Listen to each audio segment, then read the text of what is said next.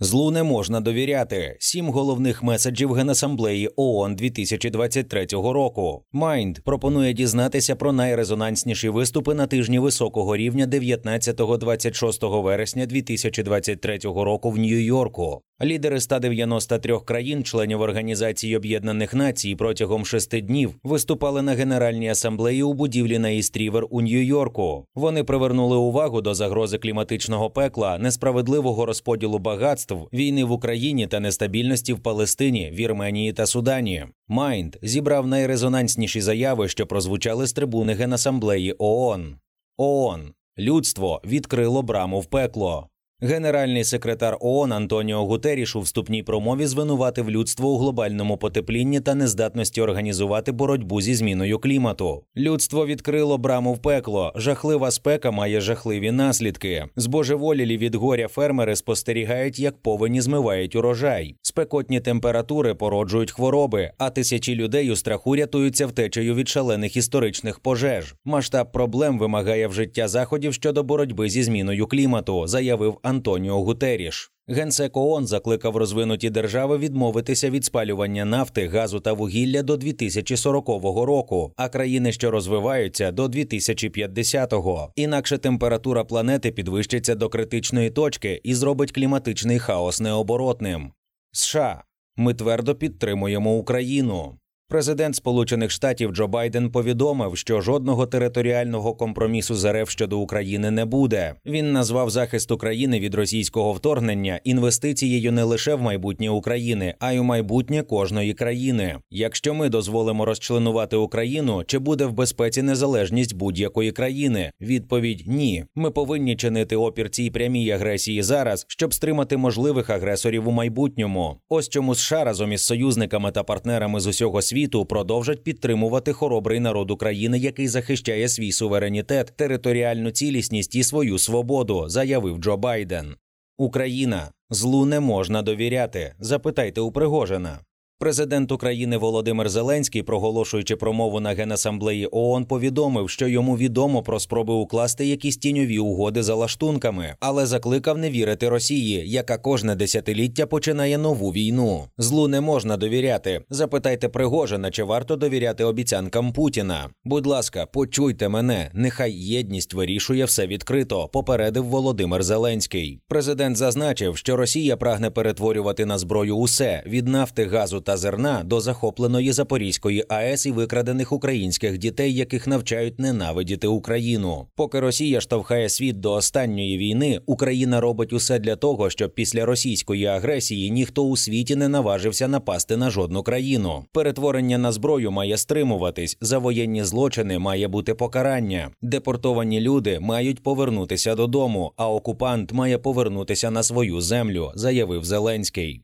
Ізраїль. Ми на порозі мирної угоди із Саудівською Аравією. Прем'єр-міністр Ізраїлю Бін'ямін Нетаньяго анонсував нормалізацію відносин єврейської країни із Саудівською Аравією. Ця історична угода, за його словами, створить новий Близький Схід. Такий мир серйозно сприятиме закінченню вікового арабо-ізраїльського конфлікту. Він підштовхне інші арабські держави до нормалізації відносин з Ізраїлем, поліпшить перспективи миру з палестинцями і подальшу стабілізацію регіону. Він також сприятиме ширшому примиренню між іудаїзмом та ісламом, заявив Бін'ямін Нетаньяго.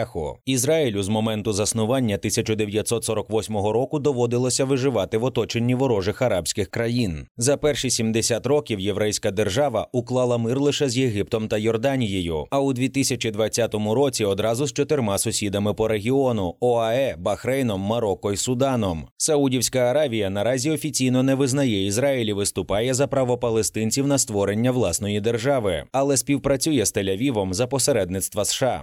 Вірменія. Ризик нової агресії Азербайджану залишається дуже високим. Прем'єр-міністр Вірменії Нікол Пашинян присвятив свій виступ викриттю Азербайджану, який обстрілює з артилерії, мінометів і ударних безпілотників міжнародно визнані території Вірменії з наміром їх захопити. Азербайджан публічно називає весь південь і схід Вірменії та навіть столицю Єреван азербайджанськими землями. Азербайджан окупує суттєві території Вірменії, і ризик нової агресії Азербайджану залишається дуже високим. роком, попередив Нікол Пашинян. Як писав Mind, 19-20 вересня 2023 року Баку провів військову операцію із захоплення вірменського анклаву Нагірний Карабах. Далі, ймовірно, Азербайджан застосує силу, щоб прокласти через Вірменію сухопутний коридор у Нахічевань. Судан. Суданська війна може підпалити регіон. Лідер хунти Судану генерал Абдель Фаттах аль-Бурхан повідомив, що війна в його країні може перекинутися на сусідні африканські держави. Він закликав ООН визнати його противників, загони сили швидкого реагування генерала Мухаммеда Хамдана Дагало, терористичною організацією. Ця війна зараз загрожує регіональному та міжнародному миру і безпеці, тому що ці бунтівники шукають підтримки найманців та терористичних груп із різних країн і регіонів світу. Це схоже на розпалювання війни, яке може підпалити весь регіон, наголосив Абдель Фаттах аль-Бурхан. Два суданські генерали не поділили контроль над країною і 15 квітня 2023 року почали обстрілювати позиції один одного із застосуванням артилерії, танків і бойової авіації. За час конфлікту 7500 людей було вбито, близько 5 мільйонів суданців залишили свої будинки.